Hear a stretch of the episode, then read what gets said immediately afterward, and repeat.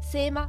Et dans cette petite capsule, je vous propose 4 choses très rapides qu'il faut retenir de l'étude du CSA et de Havas Paris.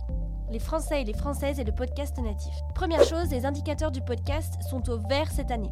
De plus en plus de Français et de Françaises savent ce qu'est un podcast et de plus en plus de personnes consomment ce média. Le podcast est un média qui favorise la déconnexion. On l'écoute le plus souvent en solo et à la maison, mais ça ne nous empêche pas d'en parler et de partager nos découvertes avec nos proches.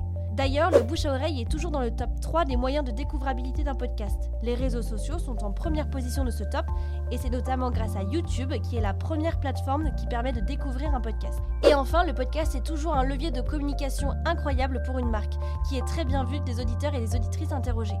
73% d'entre eux se disent prêts et prêtes à se renseigner sur une marque après avoir entendu une publicité en début de podcast ou après avoir écouté un podcast qui parle d'une marque en particulier.